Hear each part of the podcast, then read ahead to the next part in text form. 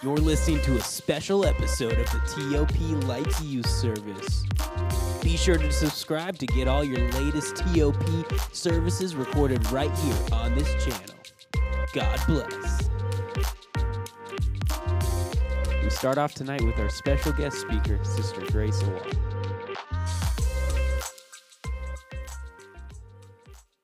What does the Bible mean by saving? It technically means, from the dictionary, deliverance from the power and penalty of sin. In other words, means redemption. So also, redemption means saved by God. So has anybody ever been physically saved and God has helped you through it? Could be like bike accidents, swimming in the deep end by accident. Um, I had a story, sadly. Um, so when I was about like three or four, I was like ride, I was like having a little piggyback ride on my brother's back, Jacob.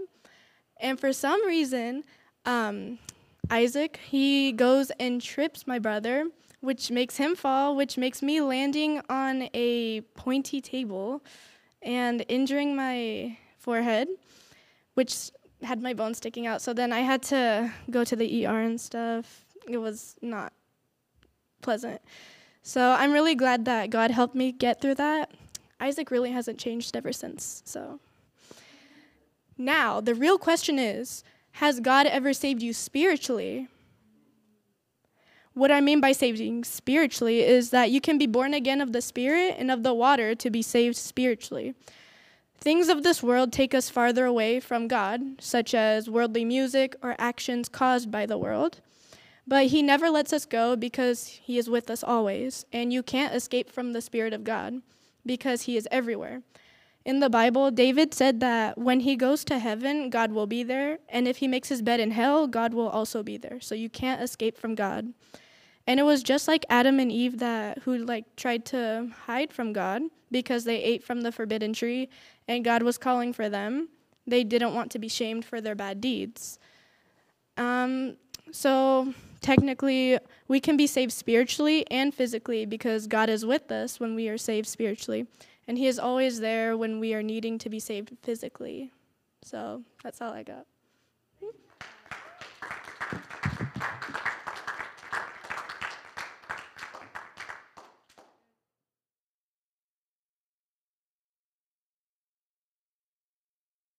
Your hands, you can. You want to close your eyes while you're singing it just to focus whatever you need to give that attention to God. Amen. Do you believe he can move mountains? I believe God can move mountains.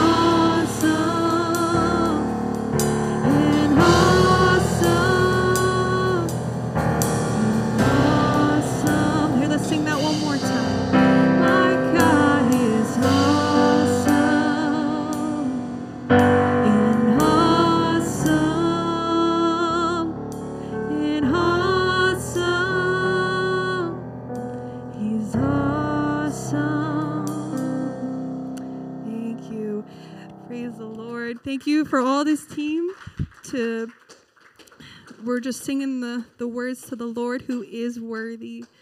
We're just going to listen to our special speaker all the way from Tri-Cities. Woo, woo, woo, woo, woo. I guess he's from Spokane, but it is Colton. Woo, let's give him a hand clap as he comes up. Thank you. Let's give a hand clap to the Lord. It, isn't, isn't he great? How many people would be here without God? Anyone? Would be here without God. You know, like if you didn't have God, do you think you'd be here today? If God didn't exist, do you think we any of this would be here? Obviously not. Thank you. He said, I appreciate the assist there.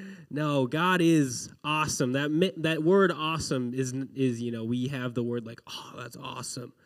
But in the Bible, when someone says awesome, you got to look at someone and be like, my goodness. There's just no other way. It's it's awe-inspiring. It just literally makes you go, oh.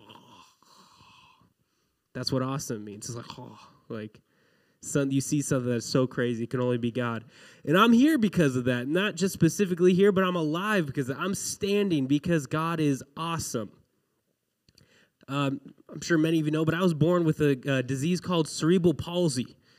Cerebral palsy is, is a muscular disorder. It means your muscles not work the way they're supposed to. When I was born, I had that. They, my parents took me to a doctor. I'm going to move this. A D D.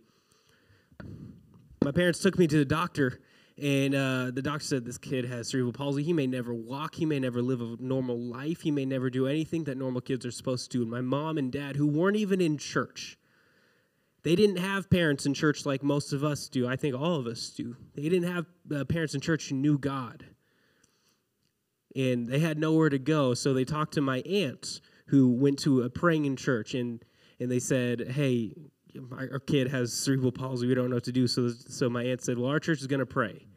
And so one month later, after a praying church happened, I was taken to that same doctor who said, this is not the same kid.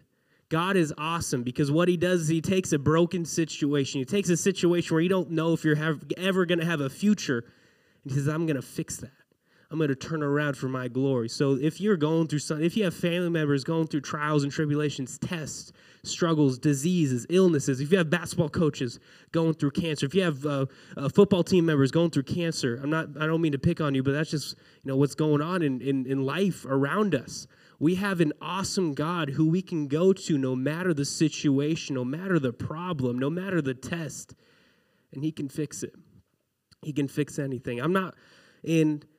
I'm not going to be talking about that too much today, but I just think it's important to, to mention that we have an awesome God, and you guys should never forget it because uh, uh, be, because it's all around us. The, your schools, our schools want to tell us that, you know, Earth was just randomly formed together, and I want to tell you that it wasn't. There's too much perfection and beauty in the world for it to be all a mistake, all happen, because that's what the world wants to push, mistakes, and you're just going to have to own your mistake. No. God didn't make a mistake when he made you, didn't make a mistake when he made the world. You are fearfully and wonderfully made. You are made with a purpose and a plan in mind. Don't let anyone tell you differently. Don't let yourself tell you differently. All right? Disclaimer out of the way. Isn't God good? That was kind of weak. Isn't God good? Yeah, all the time. That's right. We're going to go to Joshua. Joshua, this wonderful book in the Old Testament. I love this book. Uh, we're going to have it up on the screen, but if you guys don't mind standing for the reading of the word, it is a tradition that is held in the Bible in the book of Ezra. They stood at the reading of the word because it was so awesome. It had this awe, this like, awe, you know, this makes your jaw drop. That's how you should think of awesome. Awesome jaw, because your jaw's dropping when you see it. And Joshua is a book in the Old Testament. It happens right after Deuteronomy, and it It's a very important time in the history of, honestly, the entire world, but specifically in the Bible, the history of Israel. It should be that first scripture that's uh, after the games. Yes. Now, after the death of Moses, the servant of the Lord, it came to pass that the Lord spake unto Joshua. Say, Joshua. Say, Joshua. The son of Nun. Now, that's not like he wasn't the son of anybody. That's crazy. No, Nun is uh, his, his dad's name. Uh, and it says specifically that he was Moses' minister, saying, next verse, please. Give a hand to Daniel back there, holding it down. This is very important. Moses, my servant. Who knows who Moses was? Ever. That's good. Moses, he's the guy, you know, he split the Red Sea, right? He the ten plagues, all this guy. He, he said, let my people go. He did that. He had a, a staff and really cool stuff. Now, this is forty years after, about forty-one or forty-two years after all that happens. And now we get to this point where God is talking to Joshua, second in command. He says, Moses, my servant, is dead. Now, therefore, arise, go over this Jordan, thou. Just go over the Jordan's a river, not a person. Jordan, not Michael Jordan, the Jordan River, completely different. Thou and all these people unto the land which I do give to them. So what Joshua's doing, he's now leading all these people who've been wandering around in a desert for forty years. But now they're finally going to get to where their home's supposed to be, which I do give you, even the children of Israel. Ugh, excuse me. Every place, say every place. That the sole of your foot, point to your sole of your foot. That's basically every place that you step on, I have given you, said Mo, uh, as I said to Moses. So this is the same promise that Moses gave, uh, that God gave to Moses, God's given to Joshua. Because it's the same God. Say same God. Same God, same promise. Verse four, please. From the wilderness in this Lebanon, even into the great river, the river Euphrates, he's basically saying the entire border of your nation. Like America has a border. We have a border north, south. We have some oceans on either side. Next verse. So he's telling them the lay of the land. There shall not be any man able to stand before thee at all the days of thy life. As I was with Moses, say, just like Moses, I'm the same God. And I will not fail thee nor forsake thee. Perfect. Verse six. This is a big one. I need everyone to read this with me right now. Say, be strong and of good courage. Say that one more time. Be strong and of good courage, for unto this people shalt thou divide the inheritance of the land, which I swear unto their fathers and give them. The next verse, please. Only thou be strong. Say strong. And now say very courageous. This is this is fun, isn't it? I'm having a good time. I'm just standing up here just saying, telling you to say stuff, and it's working. That thou mayest observe according to the law which Moses, my servant, commanded thee. Turn not from this to the right hand nor to the left, that thou mayest prosper whatever. So this is, again, that same promise. forty years ago, God made Moses a promise. Say, I'm going to give you a promised land. Wherever you go, it's going to be your land. forty years later. God didn't change. The people in your life may change. The circumstances in your life may change. The people who you're talking to may change, but your God will never change. His promises are yes and amen. That means they're never going to change. Whatever he promises in this Bible is going to happen, whether it be from the Old Testament or the New Testament. Whatever is in this word is going to happen. Jesus said, not one period or exclamation mark will fade away, will not be fulfilled. All his law, all his words are final. Verse eight, this book of the law shall not depart out of thy... Amen. This book of the law shall not depart out of thy mouth, but thou shalt meditate therein day and night, for thou may observe to do according to all that is written therein. For thou, for then thou shalt make thy way prosperous, and thou shalt have a good success. And the last verse, I think, is nine. Have I not commanded thee? You want to read this next verse for me? Everyone?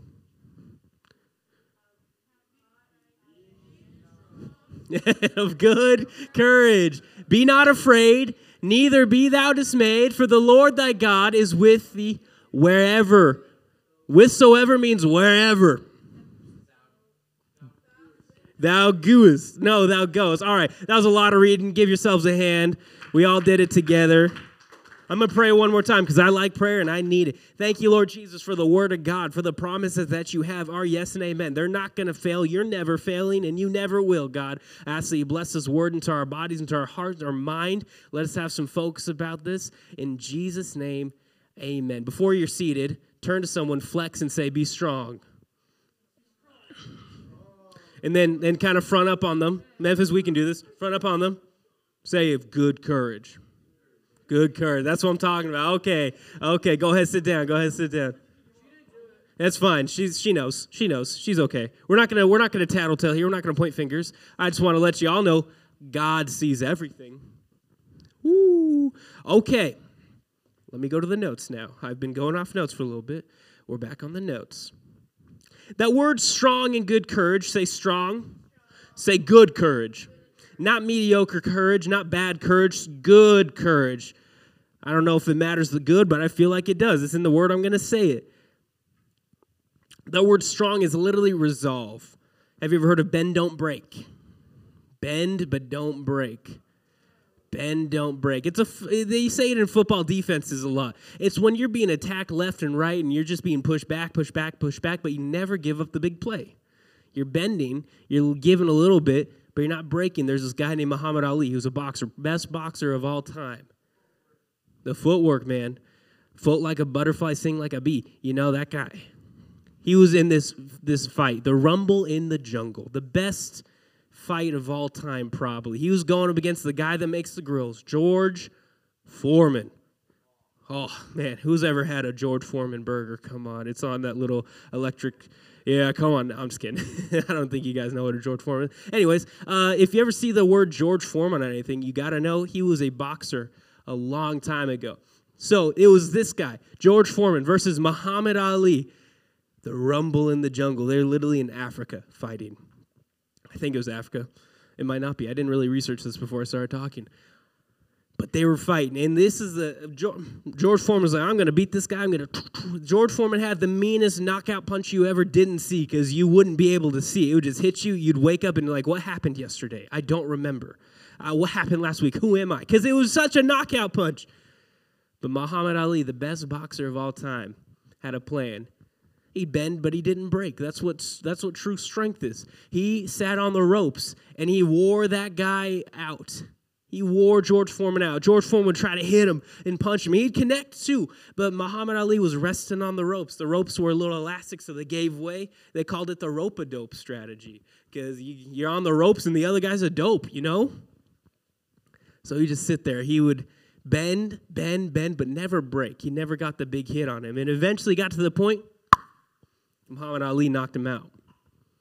Just like that. Just like that. That is strength. You know, you can work out, you can do all the muscles and stuff, but in a fight, what true strength comes down to, bending but not breaking. Good courage. Say good courage. It means being brave, being alert, being bold. It takes a lot to be bold. It takes a lot of energy, a lot of will to be bold, to say, I'm just gonna, I'm just gonna have to do it. I'm gonna have to do it. Excuse me, sorry about that. Can't control my own cough sometime. There's a story in the Bible of this man named Elisha. Anyone have heard of Elijah? Anyone heard of Elisha? Elisha is uh, this, uh, literally the like the next man up from Elijah. They were, Elijah was the, the man of God. Elisha was his servant, his minister. He would wash the hands of the, the prophets. Said eventually Elisha took over. Very similar names. One time, Elisha had this own his own guy he was with too, and these people were looking for Elisha. And his servant were, woke up one day, looked out like, we're surrounded. It's not good. We're going to die. But Elisha said, don't you worry. Don't you worry. There's more with us than there are against us. A bold thing to say when you see no one with you and everyone else against you. But Elisha, Elisha just said, open the eyes. Open up his eyes. Open. He prayed to open up his real eyes so that he could see chariots of fire. And as soon as he prayed that, the servant opened up his eyes, and he saw that there was more with him than were against him. There will always be more with you than there are against you, even if you don't think so, even if you don't know so. Even if it's just you versus a whole classroom, a whole school, a whole team, there will always be more with you in the fight of in the, the good fight of faith. Because uh you got God on your side. You got God on your side. It takes a little bit of strength, not a little bit, a lot of strength. It takes a lot of courage to stand up for what's right, especially nowadays. But if you take that stand, you will realize there will be more with you than against you. You might take some hits, but you will just have to rope-a-dope the devil because the devil's going to lose eventually. That's what the back of the book says. The Bible says that he's going to be thrown down a pit for uh, a bottomless pit forever. Then he's going to be locked away. Then he, you know... Then it says that we're going to reign over the earth. That's just all in Revelations. It's nuts, man. Courage. Say courage. The one word that describes Joshua's book, it starts and it ends with this word courage. because Joshua was second in command after Moses. Moses, one of the greatest prophets, one of the greatest people in the Bible ever. We have, you know, books. We have the Ten Commandments because this guy. We have uh, what's that animated one that's really fun? Prince of Egypt. Yeah, that's that's about Moses, right? Joshua is a kid basically when he leaves Egypt. He's a kid. But the first time we see Joshua mentioned in the Bible, he was actually being picked to fight and lead an army, because there's something different about this guy. The Bible says there's a different spirit about him, and he became Moses' right-hand man. Wherever Moses went, Joshua would be soon behind or following Moses' instructions. For that battle, Joshua was fighting, Moses was praying up on the hill, but they won the battle. Where when the next time you see Joshua, he's right with Moses. Moses is going up to talk to God. Joshua is on that mountain too, a little bit below, but just trying to follow the man of God. There's a story of Moses talking to God in the tabernacle and Joshua waiting after Moses leaves in the tabernacle, just in the presence of God. Joshua is the ideal second in command, but now Joshua has to come to a point where he is no longer under the covering. He's no longer the decision maker, or he's no longer following the decision maker. He is talking head to head, face to face with God, because Moses, my servant, is dead. There will come a point in all of our lives where you have to start leading your own life. You have to start leading your own pack, if you will. I'm not talking about family. I'm talking about there's going to be a point where we have to make real decisions, like, is church important for me? Am I going to listen to the voice of God? There's going to be a big point in your life where you find out that you're the one in the driver's seat of your life. Right now, you know, we we make decisions for ourselves as young people. I remember I make like, oh, am I going to go on Facebook or am I going to, uh, so that's when Facebook was kind of still a thing. Now, like, only moms use it or something, uh, and aunts with the minion memes. But, you know, there's a decision like, am I going on YouTube right now? Am I going on Instagram? What am I doing? But now, eventually, you have to figure out, like, you gonna pay? Are you gonna pay rent this month, or are you gonna do this? Are you gonna you gonna watch that? Are you gonna, are you gonna go to church? Or are you gonna stay home? For real, it's a real decision that you have to make. Joshua found himself in the driver's seat. All these Israelites who were with Joshua were not the ones, or some of them, most of them were probably the ones that came out of Egypt. But they're all young when that happened, because what happened in the in the wilderness. Uh, they're they're supposed to go into this promised land forty years earlier than where we get to in our story. They're supposed to cross right over, but they doubted. Most of them doubted. Only two of them didn't doubt. That was Joshua, which we know, and Caleb, another really cool guy that we don't have time to talk about today. And from that moment, because the other ten doubted what God could do, they were punished. They had to walk around in the wilderness. And the and God made a decision that everyone uh, everyone o- over forty or everyone over twenty. Had to, had to, you know, was going to die before they got to go into the promised land. So now we're faced with a group of people who either never have seen, never didn't know about, where, didn't go through the Red Sea, or who barely remember it. They're no longer reliant on their parents' relationship with God. They have to make one themselves. And it takes a lot of strength to do that, because there's a lot of voices out there. There's a lot of them. There's a lot everywhere. Everything you scroll, every reel that you see on Instagram, every every photo you see, every every video you watch is trying to tell you a story, trying to tell you something. Another voice influencing your life, and you have to make a decision. I encourage you. In fact, I'm going to tell you, you got to make it now. What are you going to do? But don't worry. Just be strong and of good courage, because the same God that that part of the Red Sea, the same God that had the ten plagues released, is the same God that Joshua is talking to. And he can do great things, even better things. The same God that Moses had a face-to-face connection with, Joshua is getting that same experience. Because no matter what time it is, no matter how far you go, no matter where you go, whether you go to college or you stay home or you get a job, God is always going to be the same. He never changes. The prophet Micah said, I am the Lord and I change not. He never changes. The writer of Hebrews said, Jesus Christ is the same yesterday, today, and forever. So however long you may live, however long you have been living already, it's been the same God. We're dealing with the same God that Joshua is talking to.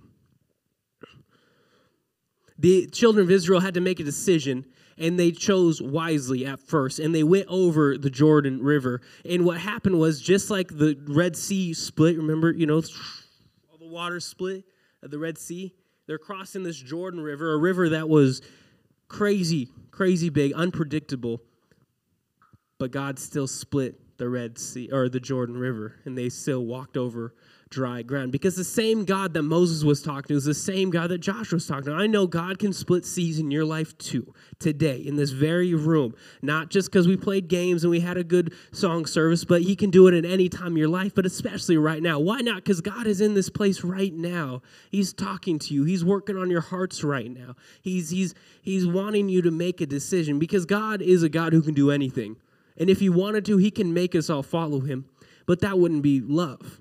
True love is making a true decision, like, I choose to follow him. God so loved the world, he chose to give his only begotten son, so that whosoever believes on him should not perish but have everlasting life. He made a choice for us to say that I want to give these guys everlasting life, give them the option, because I love them. True love is ma- letting someone make that decision. But eventually, you have to get to that point where you say, the things of this world, I can't focus on them because there's more important things going on. And listening to God and following his instructions will always, always lead to better rewards. They crossed through the Jordan. It's like a baptism almost, because they went through the water. Who's been baptized in here? Baptized in the name of Jesus. It's awesome. And that's basically what they did. They had a new relationship with God. If you haven't been baptized, I encourage you to really think about it, really consider it, because it's important, but also establishes a relationship with you and God that he is going to cover you all the days of your life. I'm not saying it's going to be easy. Joshua still had to fight battles. He still lost some battles too. Even though God was on his side, he just, he just wasn't listening to God enough. The, the children of Israel weren't listening to God enough. But God always had a backup plan for them. So, okay, you lost this one, but don't worry. If you listen to me, we're going to win the next one. We're going to win the next one. That's how it is with God. Once you refocus, reconnect with God, you're going to win the next one. It doesn't always get easier. They still have to fight. But as long as they're giving him the praise and the glory, the fights were going to be won. Because God is in control of all things. He will win the fight for you. Another type of relationship we see with that Moses and Joshua, as we see Paul and Timothy in the New Testament. And Timothy was a young minister, and Paul was old and in prison and, um, and on death row, basically. He was in trouble for being a Christian, which we don't see too much in, in, um, in America, but it's all across the world. People are in trouble for being Christians, and it started, almost started with Paul and the disciples for just talking about Jesus and saying Jesus is the Lord. That's how, and they were beheaded. They were thrown in prison. They were left to rot because they loved God. But Paul, who had made his ministry, who had staked his ground in the gospel that Jesus Christ is the same yesterday, today, and forever, and he's going to be the one to fight all my battles because he's done it so far, he talks to Timothy, and he says that God has not given you a spirit of fear, but of love and of power and of a sound mind. I'm sorry I didn't give you that verse, but it's an important one. First Timothy one and seven. If you need a verse about, if you're feeling like you have a bunch of fear and anxiety in your life, think about First Timothy one and seven. God has not given you a spirit of fear. What spirit has he given you? He's given you the Holy Ghost. He's given you that option to have the Holy Ghost inside of you. And that is a spirit of love and of power and of a sound mind. Because sometimes when you're anxious, when I'm anxious, it's because I'm not in the right mind. I'm not in the right mindset. I'm worrying about all these things going on outside. Maybe it's, maybe it's, well, what's school going to be like? What's my family going to do? What's going on right now? But if you have the spirit of love and of power and of a sound mind, anxiety has no place. It doesn't belong there, and it will flee instantly. That's the power of the name of Jesus in your life. Another advice Paul gave to Timothy in First Timothy. Uh, Dan, you mind bringing up that next verse? I know I did give you this one. Yay. Let no one despise your youth, but be an example of the believers in word, in conduct, in love, in spirit, in faith, in purity. Let no man despise your youth, because what people want to do and what, you know, you want to do to yourself is, I'm too young to have a relationship with God. I'm too young to have anything. I'm just going to live my life. And what the fact of the matter is, you're never too young. In fact, people, uh, more terrible things are happening to young people in the world year by year. They're, we're being exposed to more stuff than we should be at this age than what's happened twenty years ago. There's no better moment to start a relationship with God than right now. You're not too young to be an example of the believers. All of you are in that age group to be examples. So let no man despise you. Don't let yourself say, I'm too young. Don't let anyone say, I'm too young. You are just the right age to be used in God's kingdom. You're just the right age for God to love you, just like he loves your parents, because you're fearfully and wonderfully made. Before you were in the womb, God had a plan for you. Before you were, there was even a thought, before your parents knew you existed, before your parents, parents, parents, parents even knew that anything existed, God saw you and said, Trip, I, I got plans for you, buddy. Mason, I got plans for you. I got plans for you, Bentley. I got plans for you. God has plans for you. Not, not like he's rubbing again, like, haha, I'm going to. No, he's saying, man, I'm going to show him so much love. I'm going to use them so greatly. Their mind is going to be blown by the life that I'm going to give them. You're not too young to start that. You're not too young to continue in that. You're not too young to say, oh, my parents go to church. I'm just going to let them cover. You can start your relationship right now. But be an example to the believers. Being the King James says of the believers. Not only are you example to each other, you're example to the world of what it means to be a Christian. Because there's people who badmouth the church, who say like, oh, they're just bigots, they're just this and that. But if you are a true example of the believers in word, word means the Bible basically. Word means the word of God, but it also means the words that you use. Conduct. Conduct literally means lifestyle. Does your lifestyle reflect one of love, of power, of, of sound mind, of God? In love, that is literally the Greek word for that is the same word that says God so loved the world. It's a love that says, I'm going to lay down my life for you if it comes down to that. In spirit, the Spirit of God. Once you have the Holy Ghost, you're an example of the believer. In faith, in true belief that God is who he says he is. And in purity is living a sinless life. That is what Paul wanted Timothy to focus on. Don't let anyone despise your youth. Don't let anyone think that you're too young to believe, to be a believer. You're too young to get baptized. You're too young to do. No, no, you are just the right age because God has such great plans for you. And there's no better time to start than right now. Than right now. God has not given you the spirit of fear. He's not given you the spirit of anxiety, of depression. God has such better plans for you, greater things. I'm spitting everywhere. I'm so sorry about that. But God has not given us that spirit, but he's called us to greater things. He's called us to lead an army of believers in your schools, when you get jobs, on your jobs, in your life, in your very families. I know that we have, you know, families who are have uh, parents who are powerful powerhouses. Uh, in the church, you know, great, great men and women of God, but it doesn't mean that you can't be an example too. You have just as much right at a relationship with God as anyone else. Don't let anyone tell you otherwise. I'm going to give you my final words as we stand. It's the final words that Joshua gave, and he said to them, to all these people, you can stand with me if you want. And we're gonna we're gonna start uh, altar call. You know, we're just gonna start praying. Get in focus, and letting God talk to us and use us. And just open up our hearts to what God wants to do in our lives. Because God wants to do more than you even have plans for. Because I don't know what plans that you have. I don't know what plans God has for you, but God knows the plans that he has for you, saith Lord. Thoughts of good and not evil, of hope and a future and an expected end. God has plans for all of us. At the very end, I didn't put this up here because I'm poor at planning, but Joshua, close to the end of his life, after he has followed God faithfully for one hundred ten years, he was one hundred ten years old when he died, he gathered everyone together and he said, choose you this day who you will serve. There will be a day when you're no longer in our youth group. You're just, there may be a day where you're no longer living in the Tri-Cities. You may be elsewhere on, on, on college, business, school, whatever your life takes, wherever God uses you. But you have to make a decision for yourself. That is for me and my house. We talked about this in youth group a couple weeks ago, but still important. That is for me and my house and me and what I want to do right now. I'm get, I can put my thoughts and plans on hold for God to use me in my life. I can put my plans on hold. I can put my thoughts on hold for God to use me because the benefits of living for God far outweigh anything in the world. They're far better than anything the world can give you because God can give you exceedingly abundantly above all that we can ask for according to his riches and glory. God can do so much for you. So I need you to ask yourself this. What will I do? Will I live in this world and be of this world, or I will separate myself? And it takes strength to step out.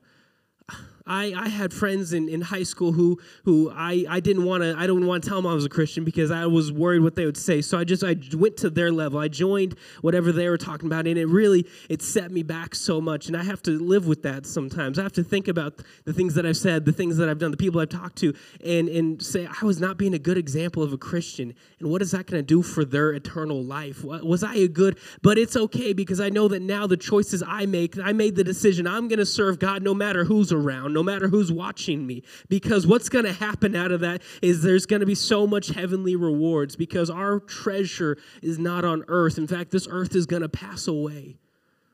We're not going to have this place anymore. But with that, don't worry, we're not going to have pain and sickness and sorrow and fear. When we're in heaven, it's just going to be joy unspeakable, full of glory. And it's what happens on earth that sets up your life in heaven. So I need you guys to think about it. Right now, not just think about, really pray about it right now. We're going to give you some time to do that. Really focus on God to choose you this day who you will serve. The Bible says a man cannot have two masters. You will you will learn to love one and hate the other. So there's no playing on the on the on the line. There's no saying on the foul line and saying it's still good either side. You have to make a decision. You have to commit. The grass may look greener on the other side, but I got to tell you, when the when when it's all said and done. When you choose the things of the Lord, it's going to be so much better.